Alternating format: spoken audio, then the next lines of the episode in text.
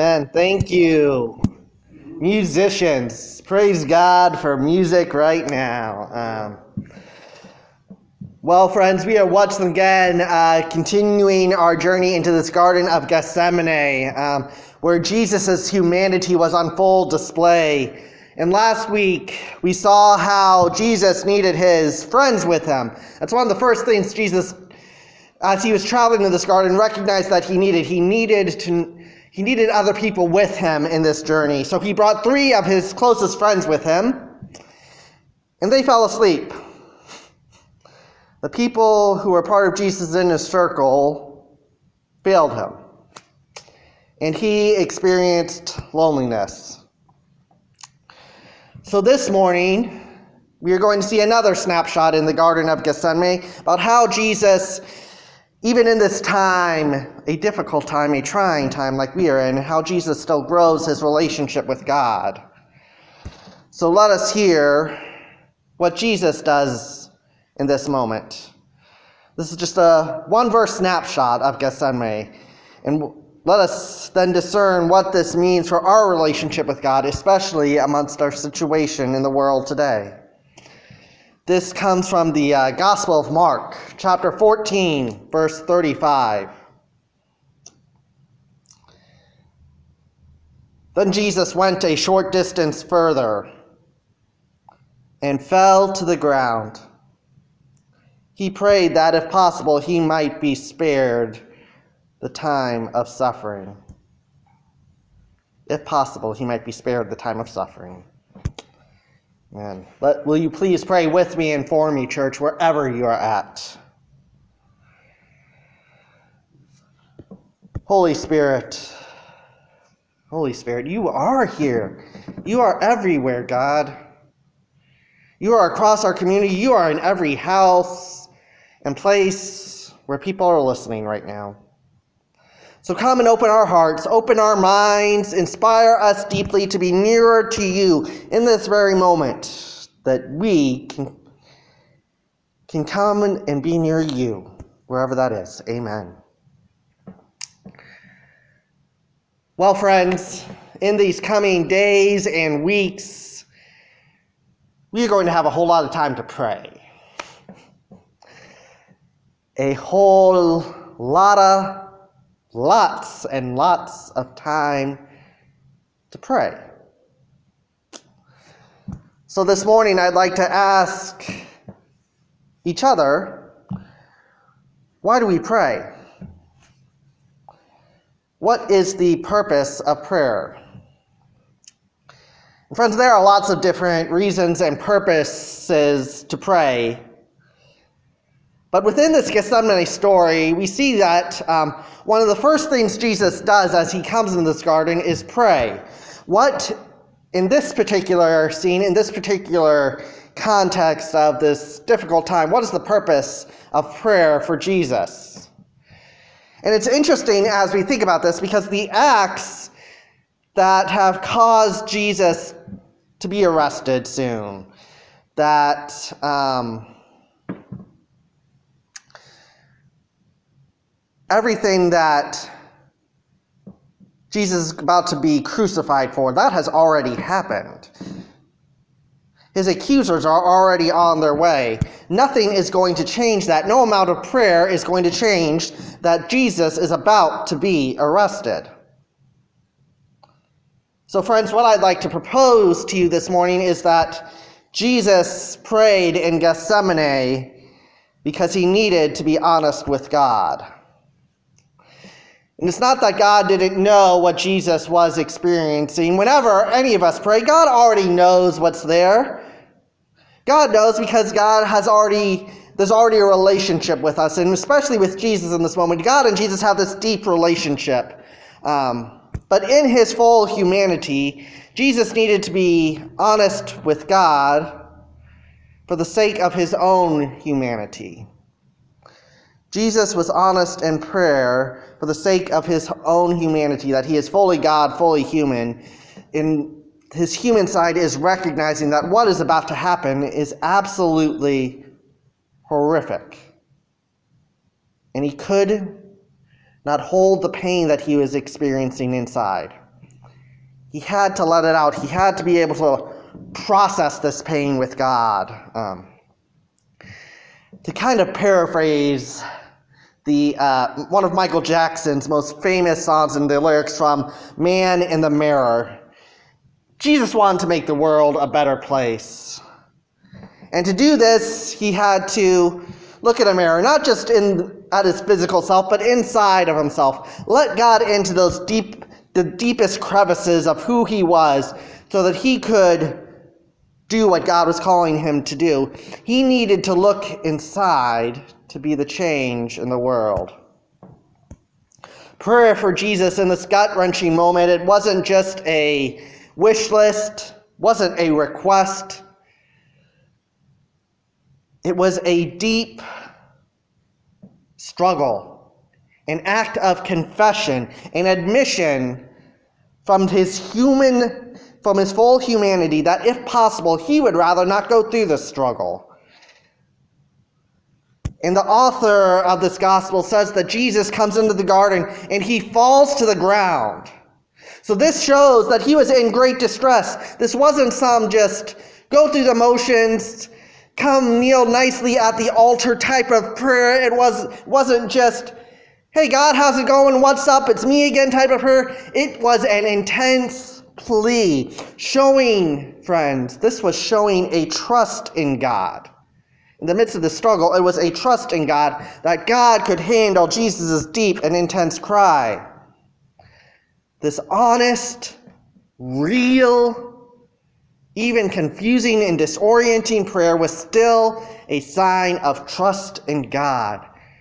Struggle, pain, confusion were real for Jesus. The Savior of the world was struggling.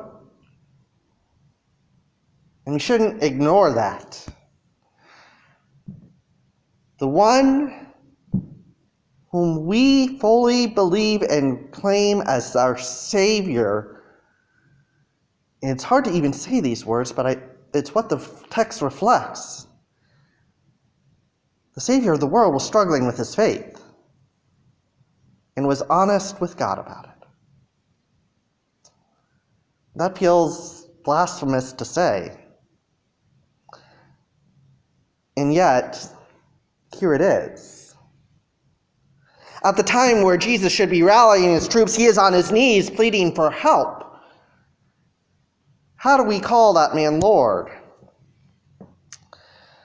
So I think the truth we see from Jesus in the passage, in this passage, is that the kingdom of God is built on a person who is honest about his Gethsemane moment. The man who teaches us how to pray, who says, teaches us that Lord's Prayer, who's, as people don't know how to commune with God, this he shows them how. And in this moment, he shows us that prayer is honest pleas before God in Gethsemane. He shows that honesty with God is how we get strength to obey God. Honesty with God is how we get strength to obey God.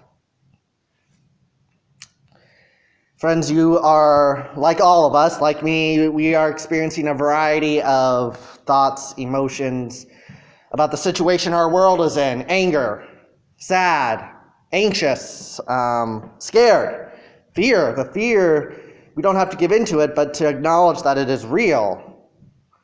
And whatever we are experiencing, we can be honest about that in prayer. It probably won't change the situation of our world at this time, but I do believe that in these moments, in this season, the prayers can change us. Because Jesus' prayer of honesty changed him. Being honest in prayer may not have done anything for Jesus. It did not benefit him in any way physically. But it did do something to him. It changed him from the inside out. And because of what it did to him, it did something truly amazing for us. What happened to Jesus in Gethsemane, this moment of being honesty and receiving strength, did something amazing for us. That is the result of it.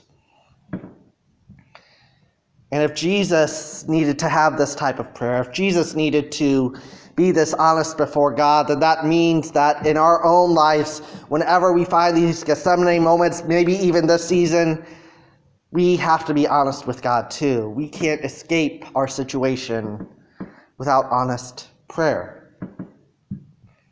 And when we bring whatever we are carrying before God, whatever that may be, it doesn't make sense, but when we do that, when we take whatever is here and bring it before God, God somehow gives us strength. Now, that doesn't make sense in a human mind. I get that. It doesn't compute with, and I don't know if it's because we just can't grasp the ways of God or it's um, whatever it may be. It doesn't make sense, and yet that's what I'm, that's what we see in Jesus in Gethsemane, is that honest prayer, a release, confession, and that it gives us strength. God gives us strength through that. And I believe the reasoning for this, the reason God gives us strength in the midst of these trials, is because God is not ashamed of human weakness. God is not ashamed of whatever we may be feeling or experiencing. God can handle it because he handled and gave Jesus strength in Gethsemane at one of the, the weakest moments in his life. And friends, in these next few weeks, uh, at least the vast majority of us, um, we're not going to be around people as much. And for some of us, that'll be really hard, and we recognize that. Um, and yet I believe God can do something really powerful in this time. And I found it, um, whenever I prepare for a message, I prepared for that individual message weeks ago, at least uh, the basic idea. Um, and I found it so very interesting. As I brought forth my uh, original idea and notes for this message this week, I had a note there for me to look back at a certain page in a book I had been reading. And I just want to share this full passage with you. And to keep in mind that this was weeks ago when I put down to read this specific passage about this message, in this time, in this place. Friends, these words come from a book by a laity member. His name is Daniel J. MacDonald. It is called, um, The book is titled Gethsemane, referring to kind of how in these moments, these times of Gethsemane, it is our human nature to want to try to ignore them, forget about them, forget about Gethsemane. And yet, here are these words from uh, Mister MacDonald. The Lord's preference for personal, secret prayer is instructional. The reconciliation that needs to take place through prayer cannot take place in a public setting where our motives might be altered by the all-too-human desire to be seen in the best possible light. Like brushing, flossing, or stepping back on the scale, it's best done in private, where the glaring beams of God's glory can expose us, where our nakedness and nothingness before God can be fully and honestly examined, and where the warm, congenial rays of God's love can heal the wounds that are afflicted in our own Gethsemane upon our altar of prayer. It is there in the state of prayer that our hearts can be changed and ever so secretly transformed. We can recognize the true condition of our hearts without fear or reproach or humiliation and seek God's help in changing them. We can there place ourselves upon the potter's wheel and let God shape us and mold us. Friends, I had read that passage and I had made a note to come back forward for this very message before I had even heard the word coronavirus. And here we are. We're not physically present with each other. And that's hard. We're in a time where we won't be around each other, won't be around as many people as usual, and we have an opportunity to be honest before God. And this is a gift, friends. It's not a gift I expected us to have. I'm not even sure it was a gift God expected to give us. And I definitely don't think it's a gift God has caused. But friends, I do want to be honest and for you to know that I believe God can be present in very powerful ways in this season. Because honest prayer can change us. Going through such intense and real honesty before God changed Jesus, and it can change us. Honest prayer may not change our situation. It may not change others like we would want to, but it does open us up to the possibility of being changed ourselves. God can be at work in a mighty and powerful way in this time. Mother Teresa has described this Lenten season that we are in, this time of preparation, of self-examination, of um, inward looking, of slowing down. She is, Mother Teresa describes the season with these words. Jesus thirsts even now. Jesus thirsts even now in your heart and in the poor. He knows your weakness, and he wants only your love, wants only the chance to love. Jesus knows the weakness, and he only wants your love, only wants the chance, the greater opportunity to love. Friends, God knew Jesus' weakness, he knew his struggles, and yet he never stopped being the beloved Son of God. And because Jesus was honest, he is able to receive the love of God all the more, even though the entire world, that entire world at that time, almost rejected him. His closest friends left him, denied him. At this very moment, God wants the chance to love you. And Jesus shows us the way, that a valid way to do that is through honesty with God, even if we ask God to take that cup away, and even if the answer is no. That is a way for God to love us all the more.